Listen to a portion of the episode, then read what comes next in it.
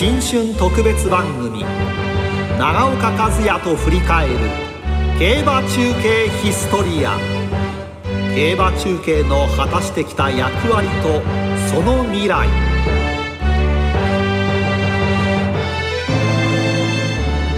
競馬ファンの皆さん明けましておめでとうございます。ラジオ日経の小林正美です。お正月2日いかがお過ごしですか？さてラジオ日経の競馬中継は1956年昭和31年の10月にスタートしました。今年で66年になります。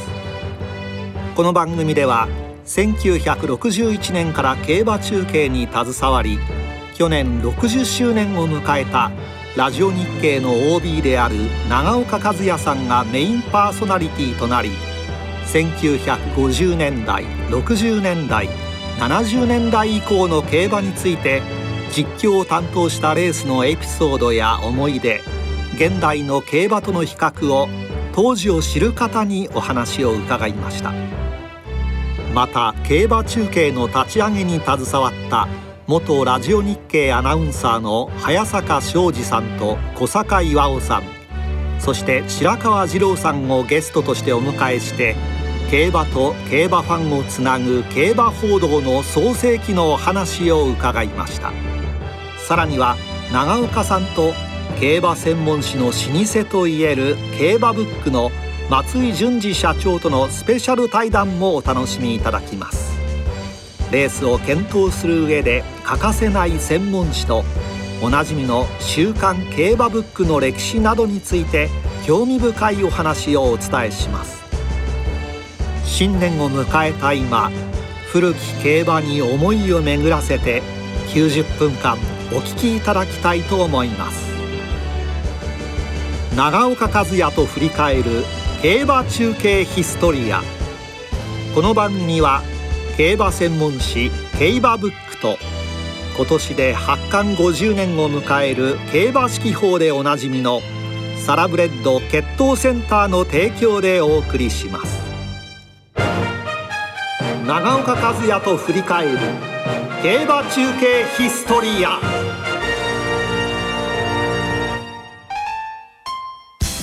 ラジオ日経当時の日本短波放送が競馬中継を開始したのは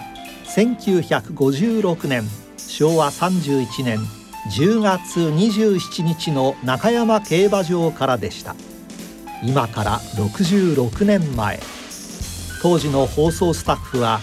プロデューサー1人とアナウンサーが2人そして解説者2人というたった5人でのものでした。その記念すべき競馬放送の第一声はこれからお話をお聞きいただく早坂昌司さんによるものでした。ではここで早坂昌司さんが実況された1968年。昭和43年の日本ダービーの実況をお聞きいただきます。タニノハローモア先頭竹芝を2番手。マーチスの進出。マーチス戦うインコースから進出。タニノハローモア伸びてあと 100m あと 150m 竹芝を懸命に追うが詰まるかどうか。距離はあと 100m 先頭はタニノハローモアタケシバオー2番手。浅川3番手。マーチ4番手。先頭タニノハローモア3馬身リードして今ゴールに行きました。竹芝を2番手。その後アサカオーそしてインコースの方のマーチスは4番手でした。長岡一也さんによりますと早坂さんはとてもフリートークが得意で正確な実況をされていたということです。そんな早坂さんが当時メジャーではなかった競馬実況アナウンサーへの道をなぜ選んだのか。早坂さんの後輩にあたる長岡さんが伺いました。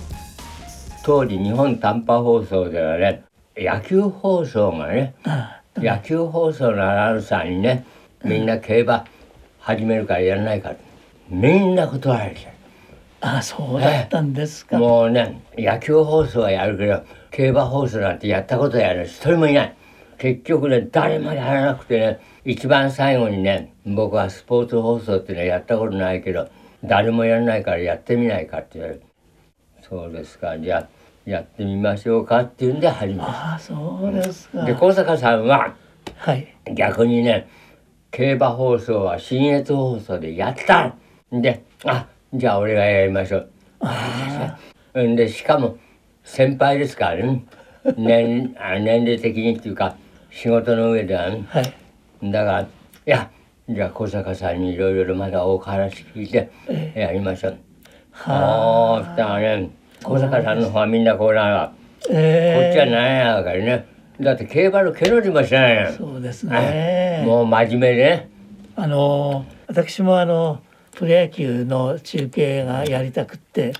日本短波放送に入ったんですけれどもすぐ競馬をやれって言われて実はショックを受けたんですよ、えまあでも自分の言い分を通すために早く競馬放送を覚えてしまって、えそれから自分の希望を述べようと思ってたんですけれども、あの早坂さんにいろいろ教えていただくうちにですね競馬放送の結構奥の深さっていうのをえやっぱり感じたんでこれは極めるのが大変だというふうに感じていたんですよ。そんな大変だなんて思わないの、本当にあのそう思いました。それでその時にですね、え競馬の放送をや練習している時に、早坂さんから馬券を買っちゃダメだぞっていうことを厳しく言われたんですよ。あそうで僕はね馬券を買わないアナウンサーで有名だ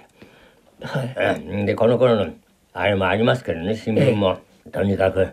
競馬放送っていうとみんな馬券を買っちゃうと。そうですね。でこっちが儲かるからね。それやっちゃうけどこの人は馬券を買わないアナウンサーでえ買わないっていうのこれがなかった本当のこと言うと。え、またあの、えーこちらもですね、早坂さんから受け取ったものがたくさん実は、えー体の中にありますあので。ないの、ええないでしょあ何にものそれを大事にしていきたいと思います。んで若いうちからうん競馬アナウンサーに憧れる方が増えましたですあ圧倒的にそういう方が今。嬉しいわ。ああな嬉しい長岡和也と振り返る。競馬中継ヒストリア。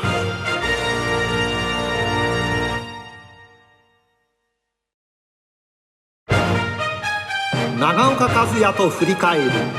競馬中継ヒストリア。土曜と日曜にレースを検討する上で欠かせないのが競馬専門誌。その週末を待つ間競馬週刊誌を手にして競馬を楽しまれる方も多いことでしょう。競馬専門誌の記者の方々には解説者として番組にご出演いただき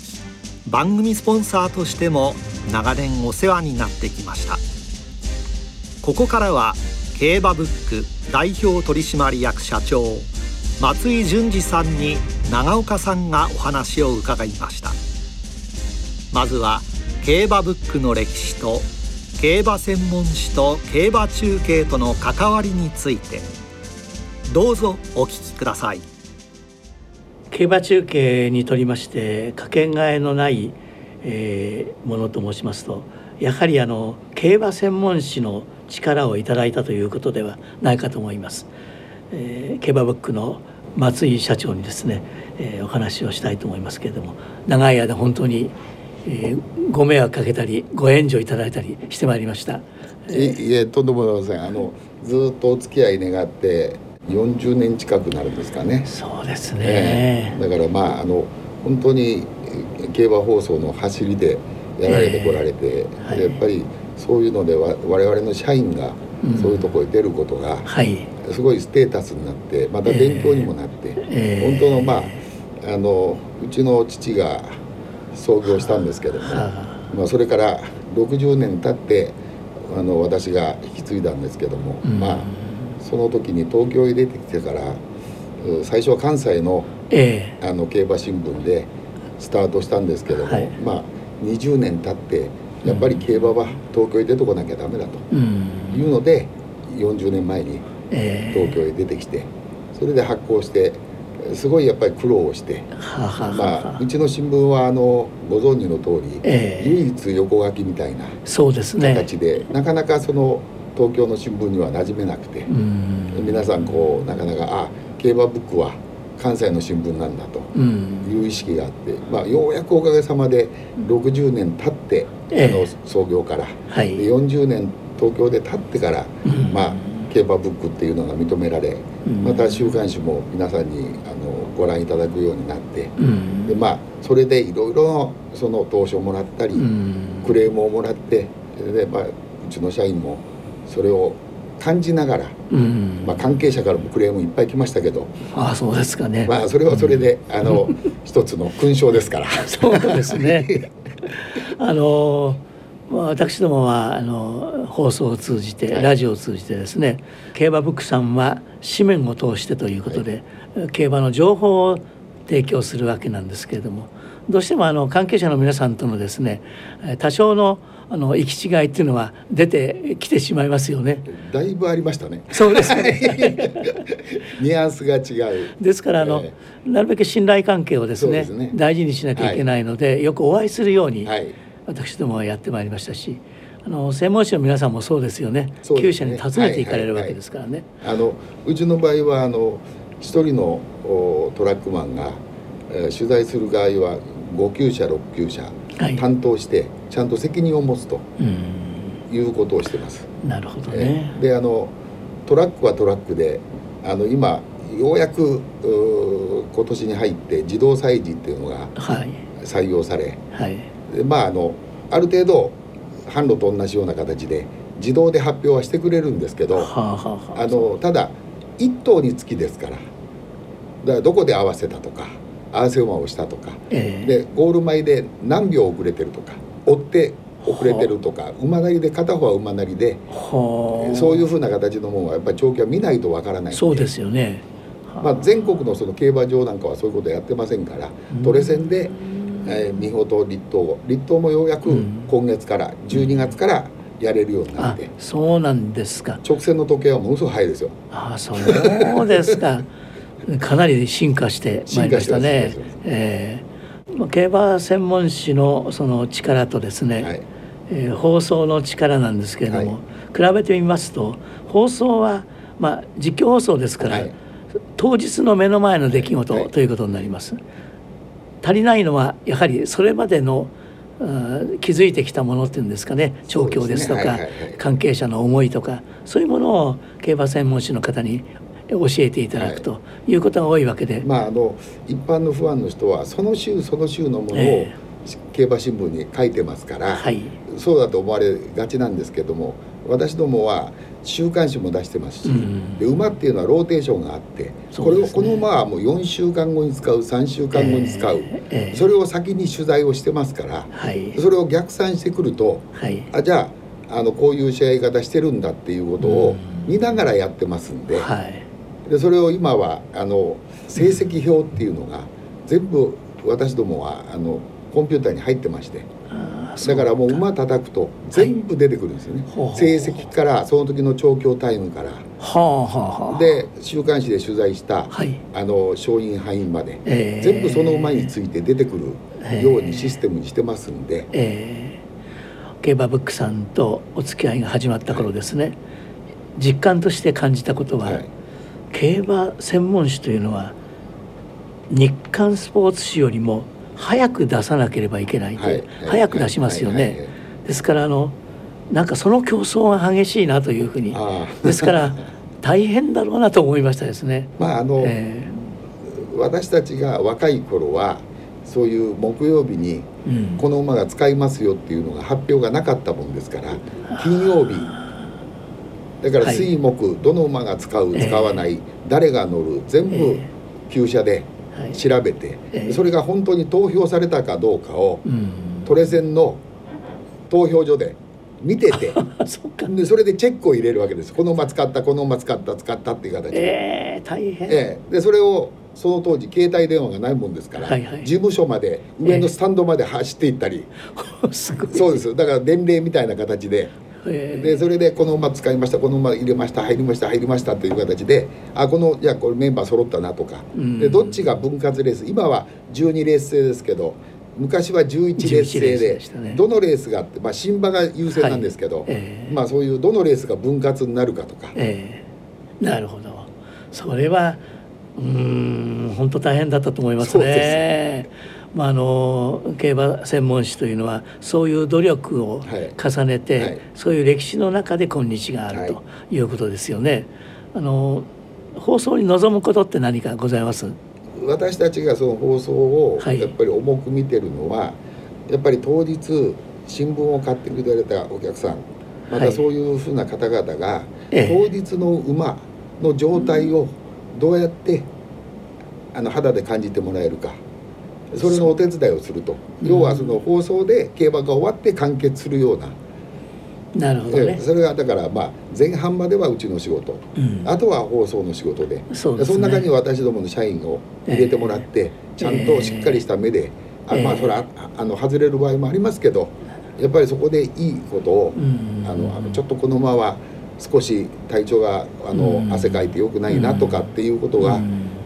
見れればそれは素直に言えばいいし、ね、お客さんがそれをどうやって判断してくれて、ね、あやっぱり来なかったなと。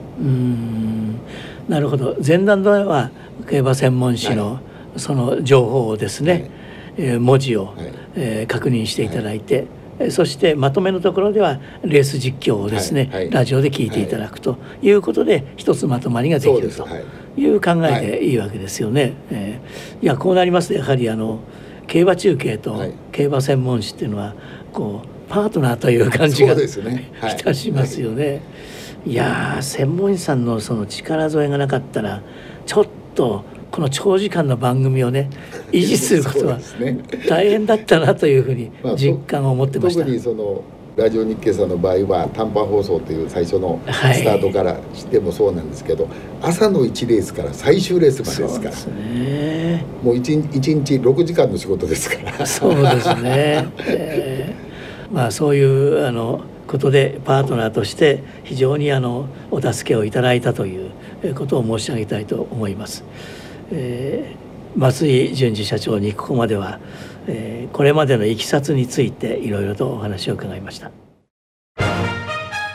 長岡和也と振り返る競馬中継ヒストリア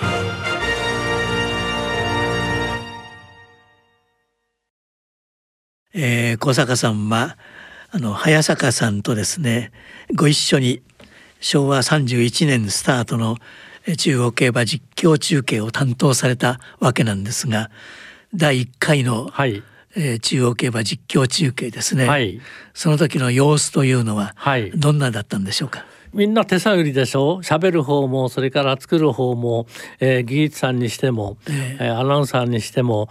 みんなあの初めてですからね。ね、どうやって始めようか。いろいろみんなで考えましたけれども、ええ、さあそれがうまく出たかどうかっていうのはどんな状態だったのかなですね。もう当時中央競馬はですね日本中央競馬会になって確か2年経った時でしたよね。それがあの、ですから、えー、ラジオ日経ラジオ短波、はい、その前の日本短波放送と全く一緒なんですよね。そうなんですね。開局と一緒ということになりますね。そうですね。それであの当時の理事長二代目の理事長が有馬来寧さん、はい、有馬頼康さんだったんですけれども、はい、この有馬さんが非常にあのアイデアをいろいろお持ちの方でね。例えばあのプロ野球がその頃大変盛んで、はい、その中でオールスターゲームっていうのが大変あの盛んで人気がありました。でそれを有馬さんが「そうだ競馬の方の出走馬も みんなのファンの好きな馬でやったらどうかなっていうのがありましたね。あそれが有馬記念そういうことですね。なんですね。それが第1回があの明治光という馬が勝ったんですけれども、はい、その翌年に有馬さんがお亡くなりになったんですよ。はい、そういうことであの第1回の中山グランプリ競争というのが、有馬記念という名前になってなるほど。もう66回終わったわけですからね,、ね。大変暮れの大レースとしては、はい、あの素晴らしいそうですね実績を残しておりますね。ということはですね昭和31年に第1回の今の有馬記念がスタートしましたから、はいえー、ラジオ日経の競馬中継は有馬記念は第1回から全部放送しているとなりますね。ずっと続けて。と明治光はそうかそうですね。そういうことになりますもんね。ねうん、これはちょっと面白い話だと思いますね。へえそうです。ところで、うん、有馬理事長っていうと思い出すんですけれども、はい、なんかあの野球がそうであったように競馬はですねやっぱり電波を通じてみんなに楽しんでもらいたいなという気持ちがその時に出たんですね。ねそれで始まったのがこの中央競馬の実況中継ですね。そうですか。はい。有馬記念のスタートもあり、なおかつ中央競馬実況中継のスタートでもありという、はい、昭和31年は大変な年だったですね。そうですね、えー、そこから今日までずっと続いているわけなんですがさて小坂さんがですねレース実況をどうやってマスターされたのか、はい。うん、そこをちょっと知りたいんですけれども。えー、まあその当時は NHK がたまにあのダービーかなんかやった。ぐらいでね、はい、あとは何にもないわけですよね。そうですよね。だからそういう勉強するお手本みたいなものはなかったんです。はい、ただその当時あの場内にしてもそれから場外発売所にですね、はい、JRA の職員の方、はい、えー、今名前も覚えてますけれども、はい。えー、鈴木隆さん、はい、脇十次郎さん、はい、このお二方がですね、えー、レースの実況レース実況を担当されて放送していたんですね。えー、ですから結局そのお二方の真似をするというか、お二方のやってることを踏襲して始めたということですね。えー、そうですか、えー、と言いますと昭和31年スタート当初はあの実況放送はその職員のお二人の方の声を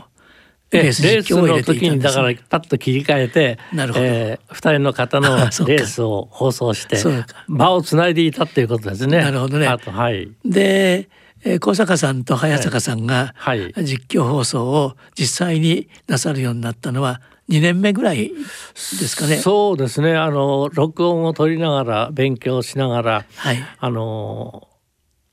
えー、なるべく早く実況をやりたいなと思ってましたからね。はい、2年目でしたかね。そうですか。うん、そうしますとあのもう実況放送を小坂さんが始めたはい、頃からもうすでに場内も流れていたんですね場外も。いや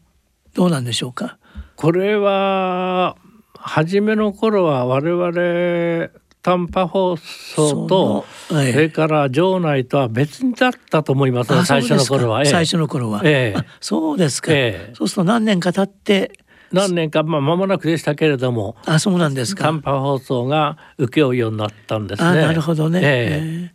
それからもう一つあの、はい、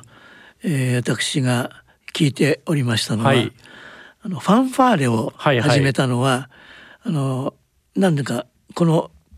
放送が始まった時しばらく経ってからというふうに聞いたんですが。たったたったたからたったたった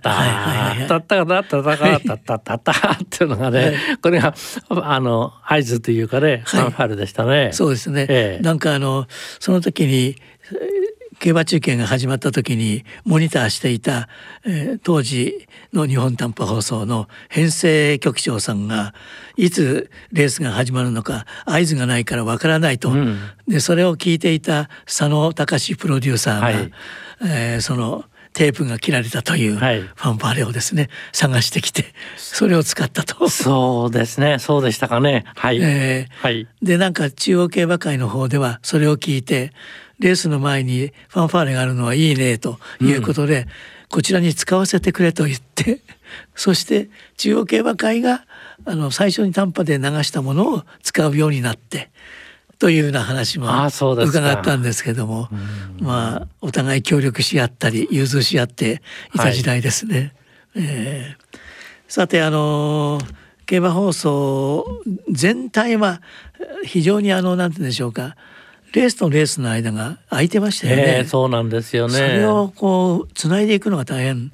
だったようですけれども。ええー、いや本当にねそれこそみんなで知恵を出し合ってと言いたいところですけれどもまあ大体の今と同じで30分に1レースぐらいですからねその穴埋めというか時間を埋めるのが大変でしたよね。そうでしょうね、えー、ですからパドックも解説を入れたり。えー、ももちろんレースの回復やってパドックをやってあとは要するに、えー、まあいろんな話題を入れなきゃいけないんで、うん、その当時のあのお話のうまい調教師さん方にいろいろあのお伺いしたりですね、はい、中でパドック中継が登場したのが昭和34年というふうに聞いておりましたですけれどもあうん、あのあれは画期的でしたですね。そうですねそれはあれですか？当時は解説者はどなただったんでしょうか？あの最初ね日経の担当記者だった茂木幹夫さん。後にあの競馬会の理事に理事になりましたね、はい、それからあの安倍翔太郎さん。安倍翔太さんといえば雲畑であのダービーを取ったりした名ジョッキーだったんですが、ね、昭和31年のダービーであの吉川英治さんの延命という馬で落馬しましてね。えーはい、それで負傷してあの、はい、休養中というか療養中だったんですね。うん、ただお話がお上手だったんで茂木さんと安倍翔太郎さんにお話、えー、解説をお願いしたわけです。はい、でその後茂木さんが理事になられた。で安倍さんはあの調教師に転身されたので、はい、その頃はあの河野一郎さん、はい、でちょっと思い出してください。はい、昔の農林水産自由民主党の幹事長そしてあの副総理もされた河野一郎さん、非常にあの競馬に関心がおありでした。その河野さんがですねえー、競馬がすごく、えー、勉強していて、えー、話も上手い人がいる。その青年大川慶次郎さんをその時に紹介してくださったんですよ。そうなんですか、えー、ですからあの大川慶次郎さんがその時に日経の方は担当の小堀浩二さんがされてましたから、はい、小堀大川のコンビに変わったんですね。なるほどね。長いですねそれで。そうですね。はい。えー、小堀浩二さん、大川慶次郎さん、そして小坂アナウンサー、早坂アナウンサーと大体はその五四方でもう十何年かずっと続いてましたもんね。そうですね。長岡さんが登場する、えー、いやいやねえ、はい、懐かしいですね。はい。さてあのいわゆる小坂さんが現役でラジオ短波、はい、当時のですね日本短波放送で喋っていた頃の名馬と申しますと私あの新山とか竹芝を思い出すんですけれども、はいはい、えー、何かあの、えー、新山竹芝王で思い出ございます？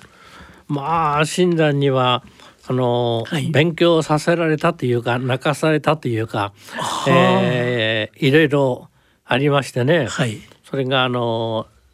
菊花賞の新山三冠ならずかと言って慌てて、えー、直線また新山が来て「新山来た新山来た」と言って 非常に、えー、自分で反省した新山ですね。レースがありますね。私ねあの、はい、小坂さんの新山三冠のシーンですか、うん、あれを何度も伺っているんですけれども、はい、あれは聞いておりますとあの競馬ファンの気持ちがそのまま小坂さんの心情と一緒だったんですよね。うん、あのね。ああってみんなが思ったんですよね。あのね、えー、早坂さんと私とまあ実況最初からやったんですけれども、はい、早坂さんは非常にあの、えー、情景描写などを入れて非常に綺麗な放送をされていらっしゃいましたね。はい。はい。とそれに対して私はですねやっぱり馬券も好きだったし、何かあの少しそういう気があったもんですから、はい、レースをですね作って自分でレースを作りながら放送したっていうか、はあ、まあ有力馬ならばどどの辺にいるとか、えー、そうそれはどうなるだろうとか、はい、そういうあのレースを自分が考えながら実況したわけですね。ですからあのその新山梅の力の参加の時にもいつもならば新山の方が先に行って梅の力を追い込んできて届かない競馬が多かったんですけれども、はい、あの時には4コーナー手前から梅の力の方が新山をかわして先頭に立っちゃったんです。先に動いたんですね。えー、それであっあこれはいつもの展開から言ったら新山危ないなっていうんでそういう新山参加ならないか、ならずと言ったのが、ええ、あの非常に失敗したというかそういうレースになりましたね。張本にてあるいは梅の力ついに新山をかわしました新山どうやらこれで三冠馬ダメが梅の力新山をかわしました。梅の力5番手に上がりました。さて逃げております。金木焼坂を降りました。あと 600m でやります。金焼先頭になっております。三台は2番手やります。3番手にバルモリテそして梅の力新山そしてそのインコースに山取りおります。ペースがずっと後続が速くなってまいりました。先頭の金木焼は今第4コーナーカーブ。直線があと 500m ちょっとでやります。新山ついに三冠馬達成。できそうもない。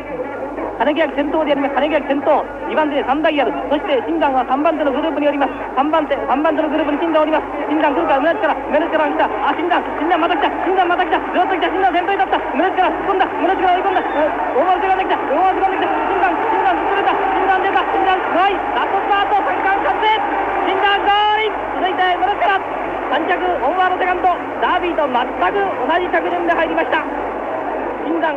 あの新山の調教師だった武田文吾さんに後で「いや本当に申し訳ありませんでした。変な実況しちゃって」っつったら「いやあれは君しょうがないよ。俺だってそう思うよ。そういう状態だったよ」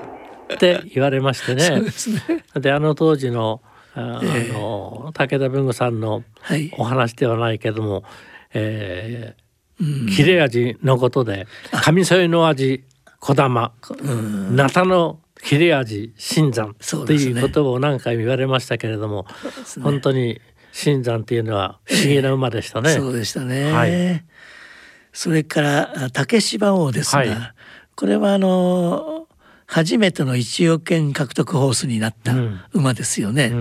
うん、で距離も1,200から3,200の天皇賞まで勝ってしまうという、うん、オールラウンドプレーヤーでダートでも強かったしなんかこう竹芝王の思い出ってどんなことになります？か、うん、竹芝王って言えばねあの実はあの、うん、最初に短波がですね、はい、外国からの中継をしたのが竹芝王なんですね。それでそれがあの竹芝王がそういういい成績で2回ワシントン DC インターナショナルというレースに出てるんですよ。はい、で2回目の時にそのや行ったんですけれども、はい、その時にはジョッキーが栗山良二さんで、はい、で実はあの一緒にずっといて当日の朝になっていくらか熱が出ちゃったんですね。えそれでさあどうしよう。どうしよう。っていう話になったら、うん、まあ竹芝は頑丈な馬だから少しぐらい熱でも走るだろう。走らしちゃってんでそのまま出走させたんですね。やっぱり負けました。そで、ね、その時のね中継実況中継と言ったんですけれども、はい、これがまたいわいわくがありましてね、はい、その実況中継の場所なんてのはないんですよその当時当時はね。それであの考えたのが佐野プロデューサーが考えたんですけれども、はい、録音してですね競馬場の一番近くのモーテルに行って、電話機にそれを聞かせて再生して、電話機にそのまましてそれをみんなが実況だと思って聞いてきた。こういう裏話があるんですよ。あとゴールまで 300m ぐらいでやります。イギリスのイギリスのカラバスがインコースからぐんぐんのし上げてまいりました。その外ザー・アレキサンダーと大外からハワイでやります。大外からハワイ大外からハワイ。インコースインコースカラバスかハワイか。カラバスかハワイか。両馬の一騎竹芝はだいぶ後方です。ゴールまであとわずか先頭は今4番カラバス合輪。2着にハワイ。3着に2番のザー・アレキサンダーでやります。だいぶ差がありましてサビナスセカンド。それと七国が並んで入りやや遅れましてドンフレレスタン。竹芝王は昨年に続きましてしんがりに敗れました。まあでも竹島はあの菊花賞を辞めてワシントン DC に行ったぐらいですからあの馬主さんの小畑正夫さんは本当にね、えー、競馬の先を一生懸命見て見ていた方でしたね。ねえー、思い出しますね。思い出しますね。それからあのダービーはもうかなりそこまでやっていらっしゃったんですがあの短波放送の競馬中継のダービーを一番最後になさったのがえーと、昭和44年ですがあの大シンボルガードのあのダービーですよね。はいはい、それがあの小坂アナウンサーが担当された最後の放送ということになりましたけれども、えー、なんかダービーは出走馬の多いレースだったという思いがあるんですけれども、えー、あの32頭立てっていうのが白鳥目白っていう昭和36年なんか32頭立てで、はい、その前に34頭がごと出たレースもあったようですけれどもともかく当時の制限頭数が32頭でしたからね、はい、そのいっぱいのレースが白鳥目白でそれこそあのもう白鳥が硬いなと思って見たらすごい勢いで目白が突っ込んできて写真判定になって、ね、長い間写真でしたね。実況小坂さんなさっていてどういうふうに言われたんですか？いやですからね、もう結局中身は覚えていないですね。えー、すごいレースでしたですもんね。えー、ただなんか突っ込んできたなっていう感じがしたのが目白で、大変な32頭立てですからね。そうですよね。その当時の録音があれば何頭ぐらい32頭の中で 名前を言ってたかなと思うんですけれども、そそれが残ってないんでね。そうですね。えー、だから今のアナウンサーは幸せですよ。ともかく18頭がフルゲートですからね。そうですよね。まああの当時はね初めの頃は馬資源も少なかったから、はい、出走頭数もまああんまり多くないレースが多かったんですよね。ですねですから今考えると3頭立てなんていうレースもありましたよ。はいえー三頭立て。これね日経賞ですね。日経賞の距離がね一番長くて、ね、3,200メーターかなんかで、はいえー、頭数が3頭なんですよ。で大型厩舎のオープン馬が3頭。はい。うん白紙からそれから誉れも あともう一頭なんだろうちょっと思い出せないけど3頭立てっていうレースもありましたよ。どうやって3,200を実況したのか 今思うとねどうしてやったのかなと思うんですよね。今じゃ考えられない、はい、ねシーンですねそれはね。はいえー、いや最初の頃はほらお母さんどうでしょうかねあの結局馬はですね、はい、えー、馬主さんの勝負服でまあ覚えるわけですね。えー、そうですねそれで最初の頃はだからその勝負服で馬の名前を何とかとかこう言ってるわけですね。はい、でそのうちにファンの人から「んな馬の名前ばっかり言ったって分かんないんじゃないか」と「番号言ってくれよ」っていうような声が競馬界にも我々にも届いたんですね。それからですねその番号を言うようになったんですよ。はい、それまでは番号を言うとギャンブルに近いというんで番号は言っちゃいけなかったんです。そうですね。えー、馬の名前だけだったんですよね。なるほどね。さて小坂岩尾さんといえば皆さんにぜひともですね知っていただきたいのがあの実況を卒業された後ですねテレビの仕事の方に移られて、はい、テレビのキャスターを随分なさっていたんですがその初めの方で廃成功ブームがありました。はいはい、あの時にあのなんと「さらば廃成功」という増田瀬尾騎手が歌った歌が大ヒットいたしたんですが、はい、その時にパッとそのジャケットを見ましたら作詞小坂岩男書いてあったんですよ、はいはい、それを見つけた時にね仰天しましたけどそうですか。あれどんないきさつで作詞を、ええ、あのね私あの年齢40になった時にフリー宣言しまして、はい、フリー宣言した時にですねたまたまあの週刊誌が出ていたんですよ。はあ、え。そこにあのプレゼンの取材した時のこぼれ話ですね。ジョッキーとか調教師とかそれからいろいろ話題をそこに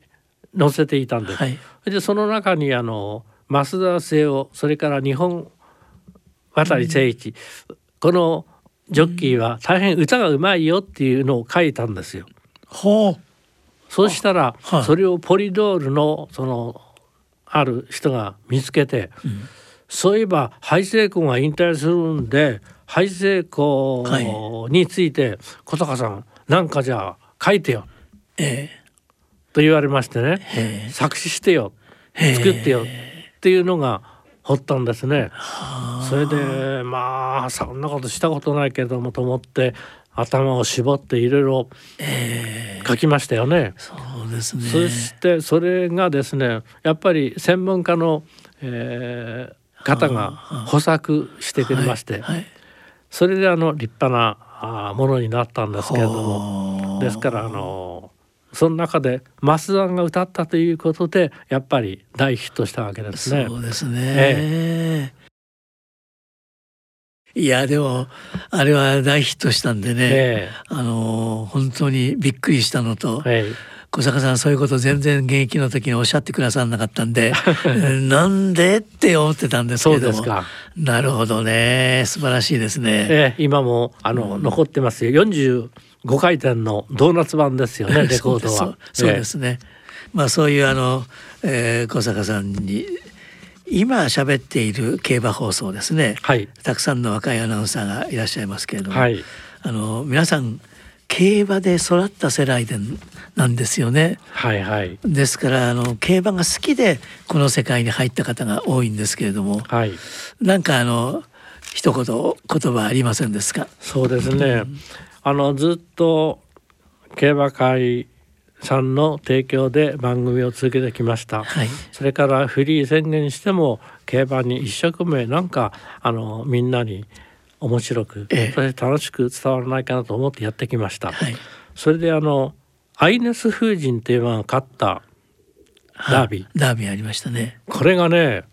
お客さんが20万人近く入った東京競馬場で、はい、そうでしたね。それでそれが終わった時にあ。英治えー、中野コール。中野コールが大合唱だったんですね、えー、いやそれを聞いた時に今まで一生懸命明るく楽しい中央競馬一家それで中央競馬と言って競馬界の皆さんと一緒に宣伝してきた、えー、その効果が現れた、はいうん、ああよかった。っていう気持ちになりましたね。そうですか、えー、そうすると今競馬を担当されている、はい。えー、アナウンサー方幸せですね。そうですね。ね。いや本当に伝統を守ってくれているような気がいたしますね。そうですね。はい、あのお元気そうなんですごくなんかいつ時間忘れていろいろ話が伺えるような気がしますけれども、はい、でもあのこういうあの競馬の放送の裏話っていうのはやはりなんか後世に伝えていきたいですね。そうですね。えー、まあ思い出してくれればいいと思います、ね、またあのこういう機会がありましたらよろしくお願いしたいと思います、ね、こちらこそお願いしたいと思います、はい、どうもありがとうございました。いえ今日は勝手なこと喋りました。ありがとうございました。長岡和也と振り返る。競馬中継ヒストリア。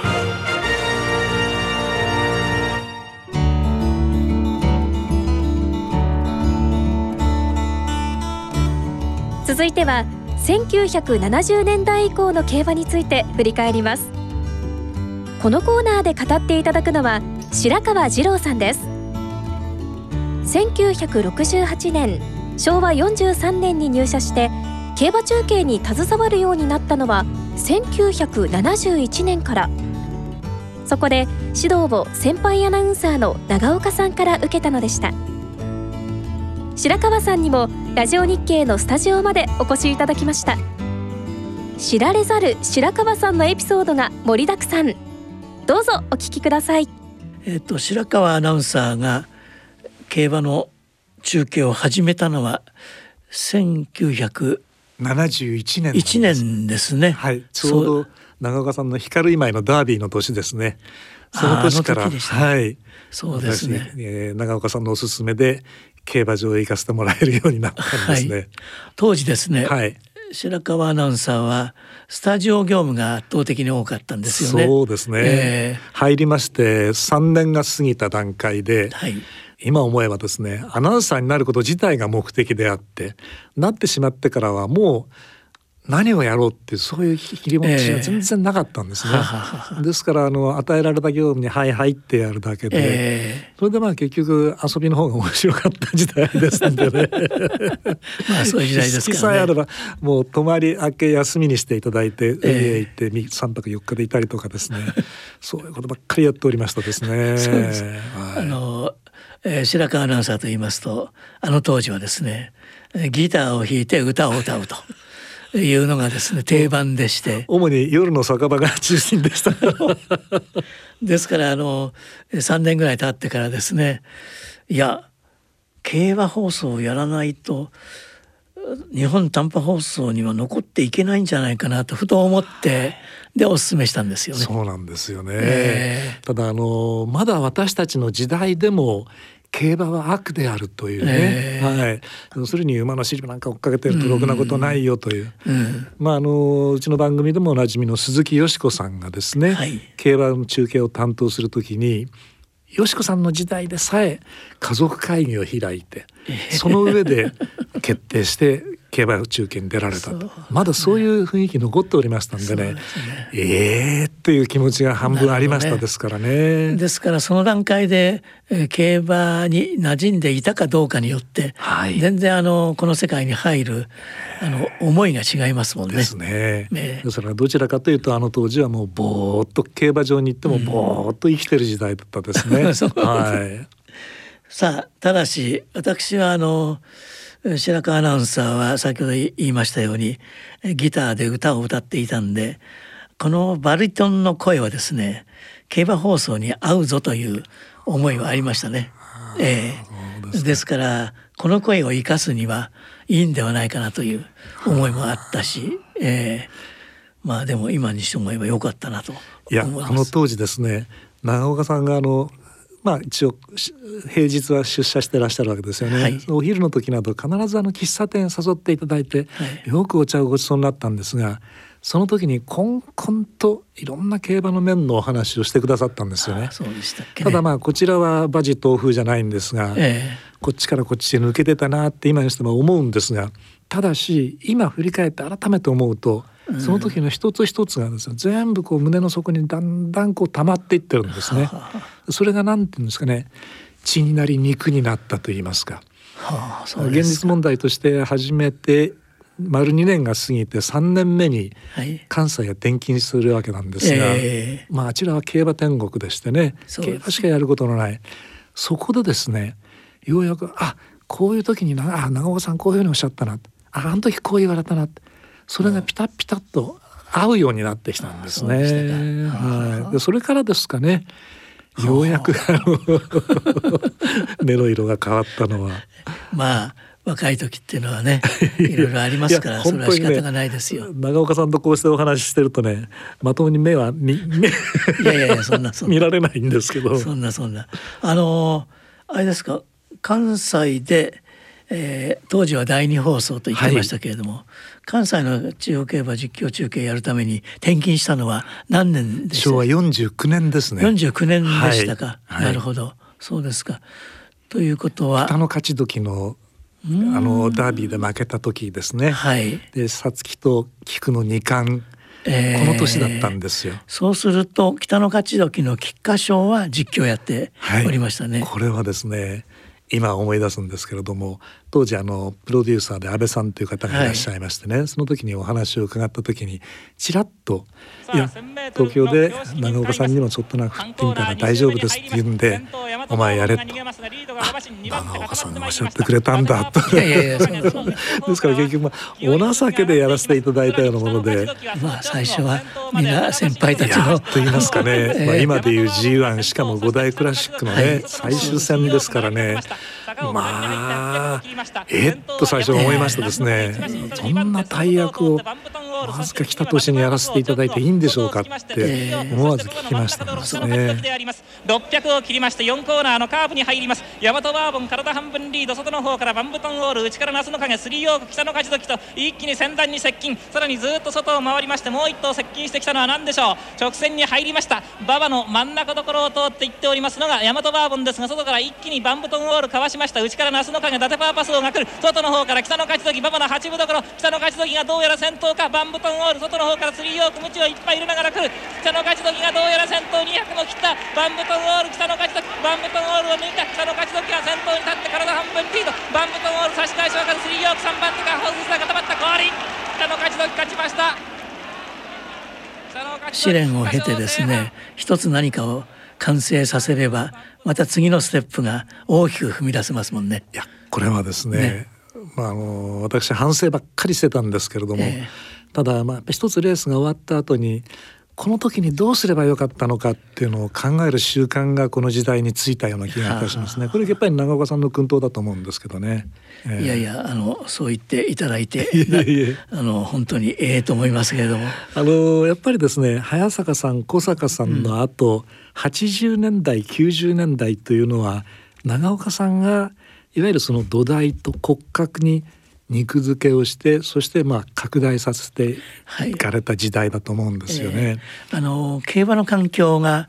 随分変わってきつつ、ですね、えー、ある時代でしたから、はい、特にあの女性をね競馬場へと呼びかけて、はい、あれは1980年ぐらいからですけれどねあのかなりあの競馬場の雰囲気がね、ええ、あの変わってきて今に近いものになってきた時代ですよね。あの廃成功の出現というのもですね、はい、お茶の間に競馬が入っていけたっていう。そうでしたね、でも。でかつて小坂さんがおっしゃってましたが、え、要するに番号が走ってるっていうね、競馬の最競馬というのはサイクロの目が走ってるような、えー、そういうふうなイメージだったものが、はい、馬の名前がですね ようやく認知され始めてそうでしたね。ああ小馬ってこんな面白い部分があるのかっていうのは廃成功のおかげだったかなと思いますですね。廃成功は昭和48年のクラシックでしたけれども、はい、あれは確かにあのすごいブームでしたね。ですね。えーあの、うん、競馬博物館に今でも残ってると伺ってますが、はい、あの小学生からですね東京都廃成功様というハガキが届いたというんですね。そうですね。それで郵便配達の方がですね、きちんと鈴木勝太郎厩舎にお届けしたっていう。確かにそうどちらも大したもんだなと思いましたですが。ね、ありましたもんね。はい。まあ廃成功といえば、えー、地方競馬多いでですね、連戦連勝で、で中央入りも。えー、ダービートライアルまで連勝したんですよね、ねはい、10連勝しまして。そしてダービーでは大本命になったんですけれども。あの時はすごかったですね。あの後楽園にも場外ができた時だったと思うんですけれども、うん、お茶の水の駅からずらっと列ができましてね、うん、それでさすがに競馬会の方がプラカードを持って今から並ばれても馬券はお買いになれないかもしれませんっていうのを出したというね 神話のような時代だったですね。ですよね。ですからこの70年代を境に何ですか電話投票が始まったりとか、うん、それからまあトータリゼーターシステムのそうです、ね、オンライン化が進んだりとか、そうですね、その頃のファンにとってみれば一番大事なのはどうやったら楽に馬券が買えるかということだったと思うんですよね。そね。その買いやすさの方にも着手されてきた、そういう画期的な時代だったような気もしますしね。まあ、それだけあの競馬会の努力ですね、はい、呼びかけ努力。それからえー、ラジオテレビの、えー、中継を担当した皆さんの努力、はい、そういうものが一般に浸透していって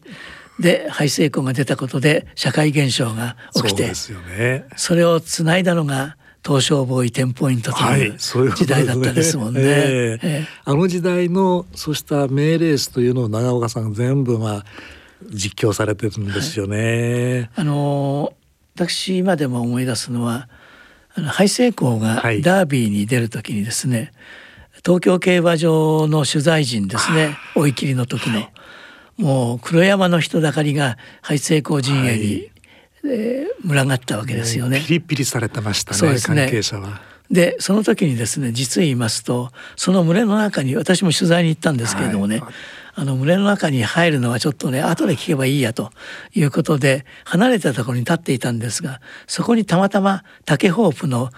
島田勲騎手が立って見ていたんですよ。はい、私もね一緒にあのお供してついてったんですね。えー、はい。その時に竹ホープの島田勲騎手がちょっと支えてくれたんですけれどもあれだけ人気になるとどの馬もハイ成功をめがけたレースでは追いかけるからすごいハイペースになるぞと。で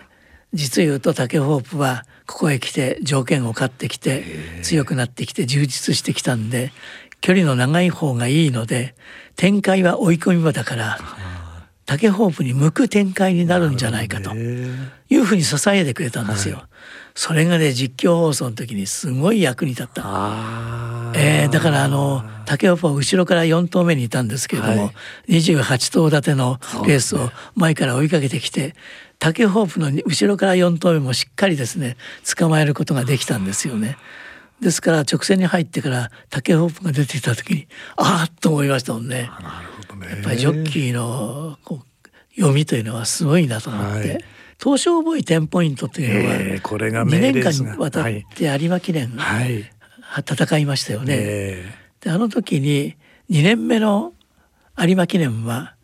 東証ボーイとテンポイントの一騎打ちもう出たり入ったりうち、に行ったり外に行ったりともうそれこそ竹,、ね、邦彦さんと近田明さんのねそうでしたね。視力というかまああの知の全知全能を振り絞ったレースというふうにね。あの時にあ競馬の原点というのがイギリスの貴族があの馬をね出し合ってどっちが強いかかけようとマッチレースをしたと。それが競馬の原点って聞いた時に、ええ、あのあ東証ボーイテンポイントの2年目の有馬記念は競馬の原点で見る思いがしたなと。いう感じがいたしましたけれどもね。えー、ましてやあの世代というのはダービーを勝ったクライムカイザーもそうですし、はい、グリーングラスもおりましたし、ね、カシューチから北斗ボーイと、この年代が抜けるまで天皇賞有馬記念は他の世代が勝てなかった時代でした。よね。あれだけ粒揃いの中でも抜けた2頭がいたっていう。そんな時代って多かったですね。今ずっと振り返っていろいろ見てましたないですね。だから有馬の名勝負の中でやっぱりその東証ボイテンポイント2年目の一騎打ちを挙げる方多いですもんね。と思いますね、えー、直線に向かいました。さあ両雄の対決です。テンポイントがリード。テンポイントトウショウボーイムチ入った。テンポイントがリードかトウショウボーイ内外からグリーングラスが来た。グリーングラスが来た。さあテンポイント先頭。テンポイント先頭雪辱なるか。トウショウボーイは2番手。そしてグリーングラスがあと一歩。3番手から2番手を伺う。先頭はテンポイント。トウショウボーイ頑張る。トウショウボーイ頑張る。半馬身差。テンポイントリードポイントゴールインテンポイント日本一。テンポイント勝ちました。東証ボーイも半馬審まで詰め寄りました。グリーングラスが外に寄ります。テンポイント雪辱なりました。日本一です。2分35秒4です。まあ、そういうあの盛り上がった1970年代だったわけですけれどもターフビジョンが出たのがあの白川アナウンサーが毎日王冠喋った時ですよね。はい、あの時が最初のターフビジョンですよね、はい、あれは嫌なものができたなと思いました。最初はですね、競馬場へ来てなんでテレビの大型のスクリーン見なきゃいけないのって。まずそこからですよね。よね。でまあそしたら皆さんそちらばっかり見てらっしゃるんであまあこれもありかなって。それは納得したんですが、ええ、実はもう展開を皆さんしっかりとご覧になれるわけです。です、ね、我々が言う必要だんだんなくなってきてるんです。それどころかですね少しもやがかかったりして双眼鏡ではちょっと見極めがつきがたくてああちょっと見にくくなりました見えませんって言ったのにターフビジョンをくっきり映し出してるんですよ。あれ困りましたね。嘘ついてるみたいでね。なんだわかんないんでごまかしたろうって言われるぐらいになってしまったのは、ね、だからまあこちらも逆手で利用させていただいて、ちょっと見にくい時にはターフビジョンを見させていただくと。そうですよね。はい。あのターフビジョンが出来上がる前ですよね。はい。前までは場内放送私たちがやってます、はい。はい、場内放送の言葉を聞いて歓声が上がったんですよね。ところがターフビジョンができてからはターフビジョンの馬の人気馬の動きによって歓声が違ってくるんですよね。です。から毎日王冠がまさにその通りで。そうでしたよねミスター CB が後方から上がっていくな もうちょっと待った方が劇的かなと思ってる時に場内はもうドーッと言ってるわけですよね。ね仕方なしにこっちはもう追っかけで さあミスター CB が上がっていったって後追いで言わなきゃいけないって情けない形になりましてね。です、ね,、からはタグビジョンが登場した当初というのは実況アナウンサーは相当泣かされたケースがねありましたですね。はい、えー、もう嫌なものができたと思いましたよ。今はもうタグビジョンがないとそうです皆さん納得されないと思いますね、はい、外国にまでそれがね広がっていったっていうのはすごいことだと思いましたですね。ね。あとあの白川アナウンサーのね、はい、実況放送の中で印象深いのはやっぱりオグリキャップに尽きると思います。はい、え。あの馬は実況されていてどうでした？いやとにかくですね普段から全力で真面目に走る馬だったんですよね。はいで要するに G1 の連投ですとかね、うん、まあはっきり言ってこれはちょっと酷だろうということもあったわけですよね。うん、それを跳ね返して最後まで力を見せてくれた。やっぱりジャパンカップのあのホーリックスの時ですね。あの時最後まで食い下がっていってもう驚異的なタイムの中で2着に入ってきた、はい、私はあれが最高のレースだったかなっていう気もするんですけどもね、ね、あの時の勝ちタイムは2分22秒2ですよね、はい、オリックス。それにもう差がなくですね。そうなんですよ、ね、オムリックが食い下がったわけですから、ね、本当に胸が熱くなりましてですねそうですね。よく走ってよく頑張ってるなってね。ましてあの生まれ牧場で伺ったことがあったんですが生まれた時にやっぱり外交あの前足が曲がって生まれてるんですねですから一人で立てなかった自分で立てなかったらしいんですよ。でまあオーナーあのあの牧場主の息子さんが抱え起こしてやったというそういうエピソードを聞いてるんですよ。であのその当時獣医をされていたですね、方が競馬会にいらっしゃって理事にまでなられた方なんですが伺いましたらば、やっぱりあの馬はちょっと激しいレースをすると必ず疲れが出るはずだと、やっぱりこう回ってる馬っていうのはそれがやっぱりどうしても欠点です残るらしいんですね。それを克服してまで走ってたのかっていうね、そうですね。余計感動的でどうしても応援したくなる馬でしたよね。よね。ですから白川アナウンサーがですね「えー、おぐりだおぐりだ」という、はい呼び方をしましたよね。はい、であれはやっぱ小栗に対する思いが込められているなというね実況放送だったと思いますよね。内心は全くその通りで、うん、さあ頑張るぞって言ってるのがそれなんですよね。そうなんですね。400の標識を通過。第4コーナーカーブおさいちジョージそして小栗キャップ。小栗キャップが先頭に並んでした。中をついてメジロアルダン。ホワイトストーンは内。ホワイトストーンは内。先団4とアルダンがちょっと下がるか。メジロライアンが外から来た。ライアンが来た。200を切って小栗キャップ。小栗キャップ。さあ頑張るぞ小栗キャップ。おさいちジョージホワイトストーン。そしてメジロライアン。小栗だ。小栗だ。小栗キャップ。小栗キャップ優勝ゴール小栗キャップです。ですからあの実況放送の、えー、エネルギーになることっていうのは取材ですね、はい、で関係者のいろんな関係者の思いをちゃんと知ってるかどうかっていうことで実況放送って随分違いますよね。そうですよね、えー、それはもうおっしゃる通りだと思います。例えば馬主さんの思いですとかね。はい、そうですね。ですからあの後々もですね取材をやらないレースを喋るのはすごく嫌でしたね。やっぱり取材をししてから喋るレースはいいんですけれども、取材をしてないレースをねただ喋るっていうのはなんとなくね気が乗らないというかねそんな記憶がありますね。やっぱり私たちその影響を色濃く受けてましてね、うん、できるだけの情報を前もってこう入れておきたいと。まあ、あんまりそれが課題になって頭でっかちになってもいけないんですけれども、えー、誰がどういう思いで送り出してきた馬なのか、ね、これを知るということはですね、はい、はい、まあ、あの田安剛という馬がダービーを勝った時にですね、はい、オーナーが実はこの剛という名前は私が行きつけのレストランのあのシェフなんだと。で実はまあ脳一血で倒れて。良くなったら一緒にダービーを応援に行こうねって約束した馬なんだとおっしゃってたんですよね。そしてあのその時には本当に「剛さん聞いてますか?」「たやす剛勝ちましたよ」って呼びかけたくなるようなね、ね、そんな気持ちでしたね。そうですねですからそういうあの裏話をどれだけ、えー、自分の栄養にしているかどうかというので、はい、実況放送の成り立ちっていうのは変わってくるんでね。と思いますね。えー、そうですよね。はい、ですからあのできるだけあの後輩の皆さん方もね、えー、それを伝統をね受け継いでいただきたいなとあの思いと言いますとですね、うん、私は常々参考にしているのは長岡さんの場名の呼び方なんですよね。あのとにかくアナウンサーですから一音一音はっきりしてるってこれは当たり前なんですが、はい、そこにこういろいろなテクニック的なものも入ってるんでしょうけれどもいかにも場面を大事にしっかりとおっしゃってるんですよね。これは何かやっぱりそういう思いっていうものがこもってらっしゃるんでしょうか？これはですね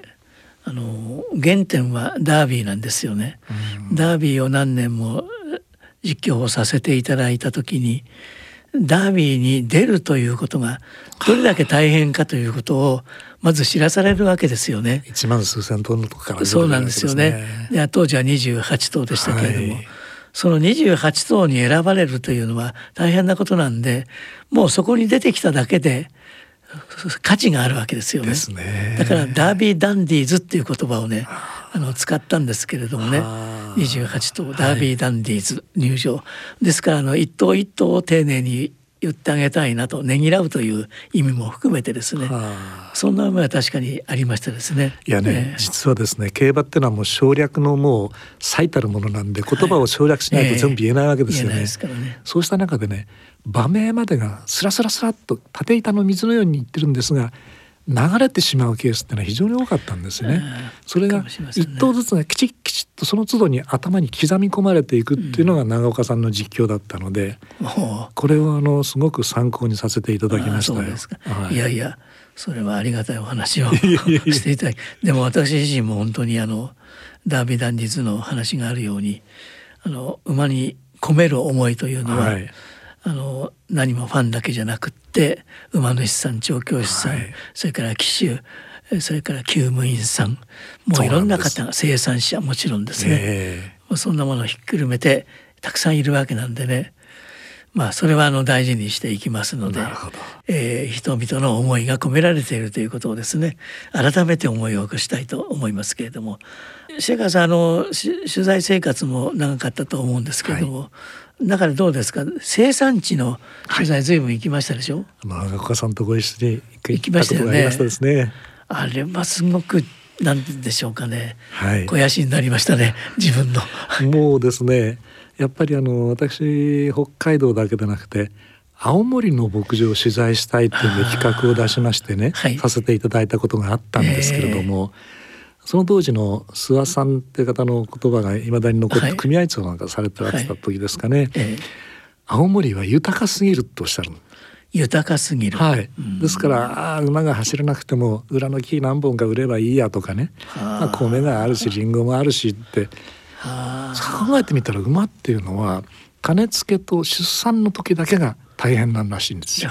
あとは田植えをしながらその放牧に出しといて朝出したら夕方に入れてやればそれで済むもんだとおっしゃってた。あそうした中でね、あの北海道はやっぱりギリギリのところでね、えー、みんなが死に物狂いでやってると、えー、これは差が出ますよねっておっしゃったのがよく残ってますけれども、えー、まあ最近あの小倉でね要するに熊本サンバが初めて重賞を勝ったというニュースが伝わりましたんですが、それなどもやっぱりその思いと言いますかね、うん、聞いていると、ああなるほどなというズインとするものがありますね。すね。というふうにもう取材をして歩いてますと日本国中の何でしょう競馬に関わる人たちの顔がですね本当ですね。浮かんでくるという。いや初めあの長岡さんのお供で行った当時はですね、えー朝も早いし嫌だなっていうのそういう気持ちがすごく多かったんですよ、えー、ただ競馬が好きになってからっていうのは取材っていうことがですねものすごくこう楽しみになりましたね。そうですね、はい、今引退された、まあ、名休民と言われる方の取材ですとかね、うん、それからあの公開調教で厩舎を訪れた時にさまざまな調教師さんと、特に最近でいう若手の調教師さんとお話しするんですが、これがすごく面白いですね。でしょうね。はい、そうでしょうね。まあでもそれが続けられているというのはとても幸せなことですね。これはね、えー、本当にいい、ね、今コロナでちょっと行けなくなりましたね、うん、残念なんですが。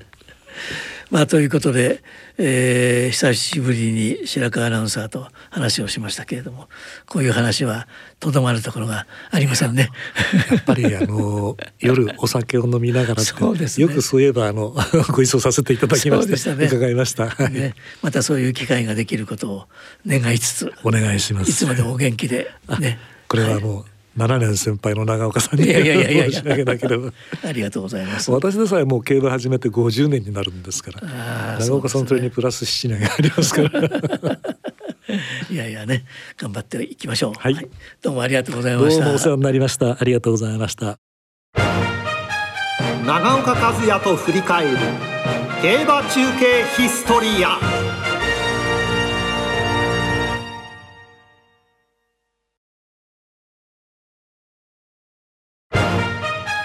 長岡和也と振り返る。競馬中継ヒストリア。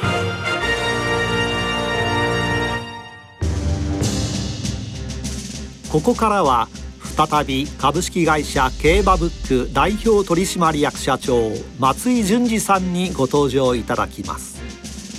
コロナ禍の現在の競馬とこれからの競馬。そして専門誌と競馬中継の未来についてお話しいただきました。さて競馬専門誌の力を借りて、えー、競馬中継今でも続いているわけなんですがまあ現状と将来ということでですね、えー、どんなふうに見ていらっしゃるか伺ってまいりたいと思いますがあの松井社長のお立場からすれば競馬専門誌つまり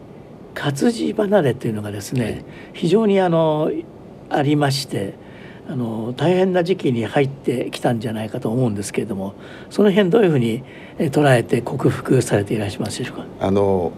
一般的に今新聞って言われるもの雑誌って言われるものが本当に売れなくなってネットの世界で大きく伸びてますんで、えーうん、まあ、私どもあのいろいろな自社でスマホの開発をし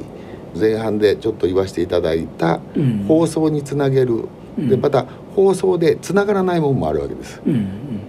外へ出てる方があの、まあ、今スマホでラジコとかいろいろ聞けますけどもで、ね、足りないものをそこでスマホで当日追加するということをしたり、あとはもうネットで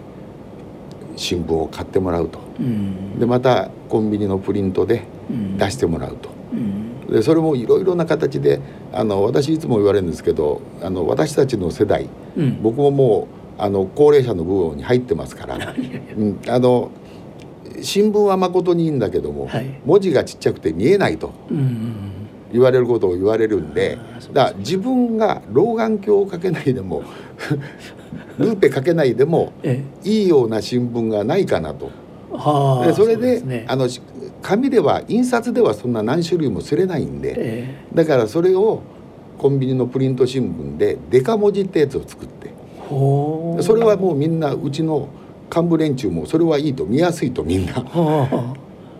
で馬主さん方にもあのオーナーの皆さんにも 好評なんですよ。デカ文字でデカ文字版っていうのがあるんですよ。多少レースは少なくなっても、はい、あのしっかりもう見えると。大きくなるんで面積が、はいえ。ー、新しい工夫が工夫です。なさってますね、はい、ただまあ紙媒体は少なくなってもやっぱり競馬新聞っていう即効性のあるもんですから、うん、それは、えー、場外の馬券発売所も、うん、場内の競馬場でもそうですし、うん、すぐにこう見れるもんですから、そういう駅だとかそういう売店はなるべく減らさないようにして、えー、やっぱり郊外とかそういうところはやっぱり遅くなってあれだったらプリント新聞でやってもらうと。なるほど。そういうふうにこれからもういろいろなものを総合してやっていかないと一つのものを作っては雑誌も週刊誌を今やってますが火曜日配送っていうところ月曜日に本当は配送したいんです、週刊誌はできてますから、はい、輸送上の関係で火曜日に店頭に出るところがだいぶ増えてきたんです。いろいろなその経済社会状況に応じてですね対応していかなければいけないということですね。週刊誌もデジタル版を作りまして、はいはいはい。でデジタル版だけでもお買い上げできるんですけども、うん、そうじゃなくて週刊誌をあのちょうどおこの22年ですか、うん、それに合わせて週刊誌を買ってもらったお客さんは、うん、デジタルも無料にすると。ああそういうええ、それをやります。今それのあのシステムも作ってます。ああそうなんですか。で週刊誌にあの、はい、QR コードとパスワードを入れて、うん、1回買ってもらったお客さんも家では週刊誌見たり写真を見るけど、うん、外へ出た時に、うん、あの時間が空いた時にスマホで見れるように、なるほど、今あのいろいろ新しい手法を教えていただきましたけれどもということはですねまあ、昨年そして、えー、今年もつながっていくんですがコロナの問題がね、はいはい、尾を引いておりますので、はいはい、取材がつきもののあの競馬専門誌の皆さん方は、はい、とにかくその取材の在り方っていうのをですね、うん、よく守らなければいけないということありますよね。だからまあ、担当厩舎がちゃんとしっかりしてますんで、うん、その担当厩舎に電話をして始終その電話でコンタクトを取ってるということを今やってます。あの先ほどルールお話しいただきました、はいはい、新しい対応ですがね、あの成果の方はどんなふうに感じていらっしゃいます？おかげさんで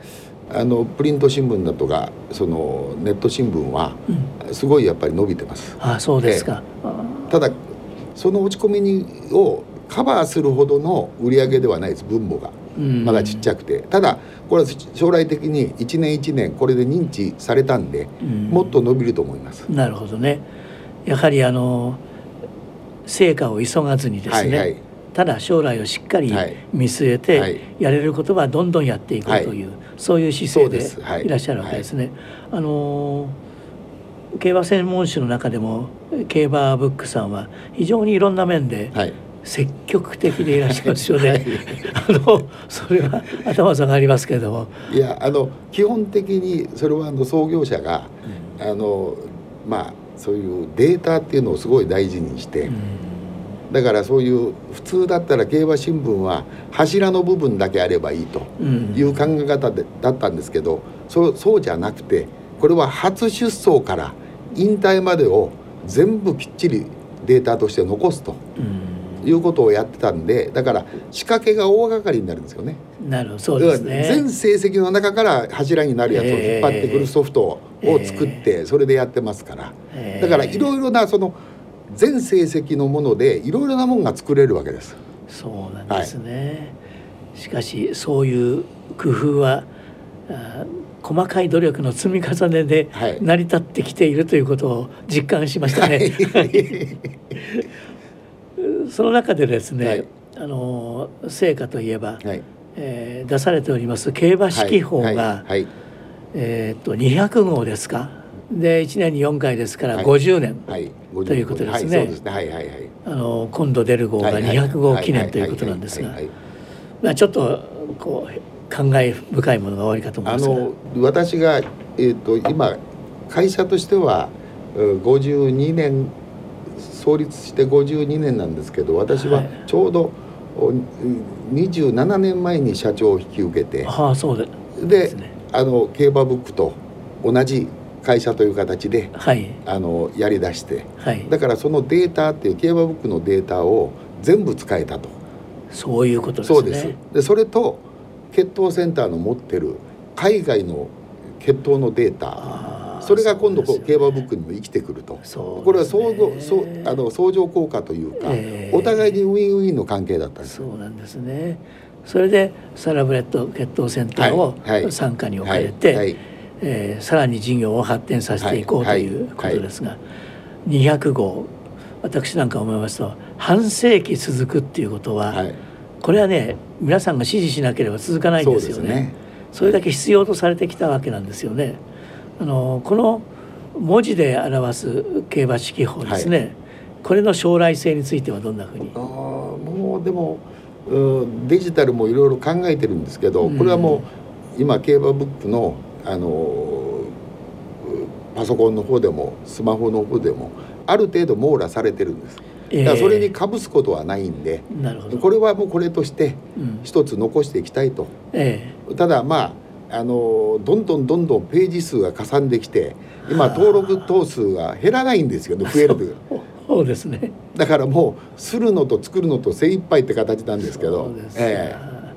ー、いやこれあの私あの利用をねさせていただく立場で申し上げますと、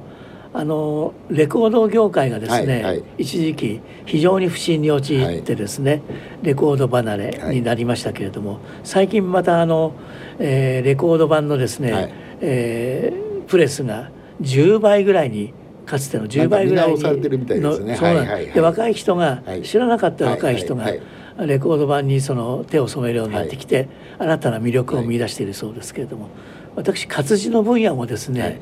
やはり例えば競馬式法みたいな、まとまった一冊をご自分の手元に置くことによってですね、違う競馬が見えてくるはずなんですよね。そうですね。ですからあの、そういうあの呼びかけはぜひとも皆さんにさせていただきたいなと思っておりますけどもね。まあ、あの冬号が、はい、あの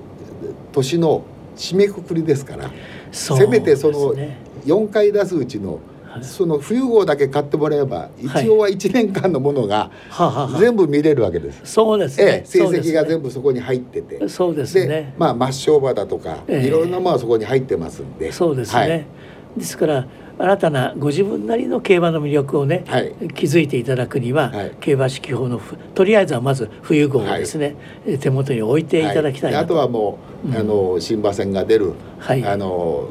時の春号だとかそう,、いうもので、ね、あの新しい血統のデビュー馬がこういうのがいるとか、特集やってますんで、ね、まあ本当に力入れてるのが冬号と、その新馬がデビューする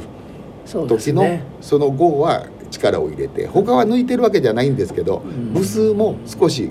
減らしてます。そうですか、はい、ということはどんな状況にあろうとしばらくは競馬式法もえー、発刊し続けるというふうに捉えて、ね、一時は2回のことは考えたんですけど まあ名前が指揮法ですからやっぱり4回を出さなきゃいかんなっていうので 今頑張ってます。そうですか、はい、ぜひとも私どもできることをですね、はい、やりたいなと思いますけれども、まあ、ぜひあの、うん、不安の人は今まで知らない人も一度冬を手にしてもらって。そうですね、えー、あの時間があれば、えー、あの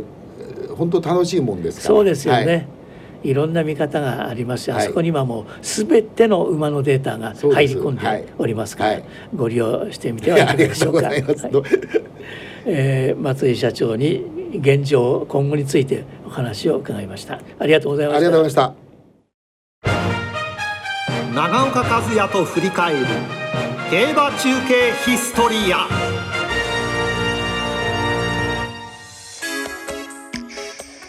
いかがでしたでしょうか？1時間半にわたりレジェンドとも言うべき大先輩のお話を伺って藤原さん率直にいかがですか、はい、そうですね。様々な先輩方の思いが受け継がれて今の中継ができているんだなと改めて思ったので、えこれから伝統を受け継いで頑張っていきたいと思います。そうです。これからのラジオ日経の競馬中継を作り上げていくのは藤原さんたちですからね。はい、はい、さあ最後にプレゼントのお知らせです。はい。競馬ブックから1月24日月曜日発売の競馬式法冬号を番組をお聞きの5名の方にプレゼントいたします。この競馬式法冬号には JRA すべての現役馬のデビューからの完全成績と各馬の特徴を分かりやすくまとめたポイントを掲載特集はまず競馬年間2021新型コロナウイルスの影響が引き続き色濃い1年でしたが競馬界においては白毛のクラシックホースの誕生や日本生産調教馬によるアメリカブリーダーズカップの制覇など去年は明るいニュースが数多くありました。これらの快挙に彩られた2021年の競馬をカラーグラビアとレースの結果などを含めてデータ集で振り返ります。もう一つは競馬式法とめぐる50年。1972年の発刊以来世紀をまたぎ昭和平成令和と3つの時代を渡ってきた競馬式法がこの間の日本競馬の変遷発展を振り返ります。発刊50年創刊200号を記念した特別特集です。競馬ファンの読者の皆様にとって永久保存版の一冊です。競馬式法冬号は定価税込3500円。全国の書店で1月24日月曜日発売です。競馬式法冬号をご希望の方はラジオ日経のウェブサイトにある応募フォームからご応募いただくかはがきに住所氏名と電話番号番組へのご意見ご感想をお書きになり郵便番号105-8565ラジオ日経競馬式法プレゼント係まで。はがきは1月24日月曜日の消印まで有効です。皆様のご応募をお待ちしています。プレゼントのお知らせでした。はい。さあ2022年の中央競馬は5日水曜日にスタートいたします。ラジオ日経では第2でいつものように9時30分から中山中京のレースの模様をお伝えします。1月5日水曜日お楽しみに。長岡和也と振り返る競馬中継ヒストリア。お相手は小林正美と藤原奈々香でした。この番組は競馬専門誌競馬ブックと今年で発刊50年を迎える競馬式法でおなじみのサラブレッド血統センターの提供でお送りしました。